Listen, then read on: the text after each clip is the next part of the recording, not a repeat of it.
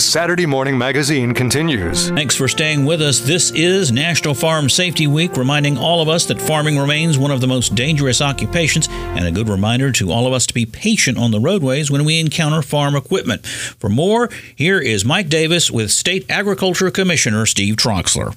According to the uh, North Carolina Agri-Medicine Institute, we've actually had 16 uh, on-farm deaths since the fall of 2022, and uh, you know there are a number of things that contributed. Some of them, you know, are just naturally occurring. Uh, some are self-inflicted, uh, machinery-related accidents uh, among farmers and farm workers, and even one teenager. So I've read about far too many farm accidents myself, and having been a farmer for uh, a long, long time, I know how dangerous it can be, and it's got to be a state of mind, and uh, you really need to think ahead about what you're doing, how you're going to handle it, uh, and be prepared for any situation. Being prepared, I think that's actually the key, isn't it, Commissioner?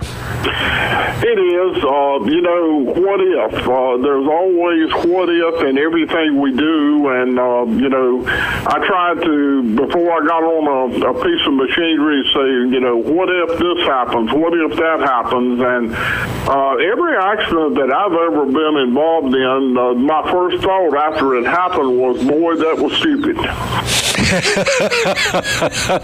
but you're right. It's all about in being prepared and uh, thinking ahead. What are some of the things that we can do uh, on the farm uh, in thinking ahead to to keep safety as a priority?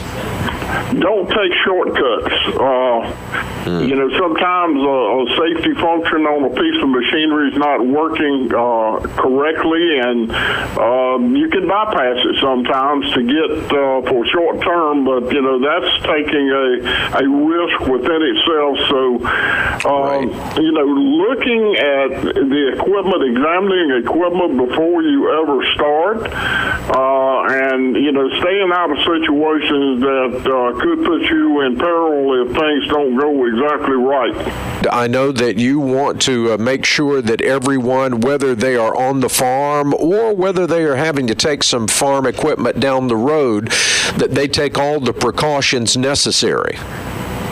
I certainly do. You know, from a, a farmer's standpoint, uh, emergency lighting uh, is something that is vital. Uh, mm-hmm. The yeah. signs that indicate a slow-moving equipment, they all need to be in uh, in place. But you know, then you flip it uh, over to the drivers that are on the road. Uh, patience is needed. you know, farmers don't necessarily want to drive that farm equipment down the road at a slow speed, but farming operations are spread out, and the only way you get from farm to farm is on the road. So if everybody uses caution and patience, then a lot of these accidents uh, wouldn't happen. Uh, I've been involved in a couple of these uh, on-road accidents myself, and, and it was just impatience on a, a driver's part that uh, that caused the accident. And uh, with big pieces of machinery, I can assure you that cars don't normally win uh, a crash when that happens. Finally, I want to emphasize as well it is Suicide Prevention Week as well. You have already mentioned the North Carolina Agri-Medicine Institute. Tell us more about the work they do and the resources they have for our farmers.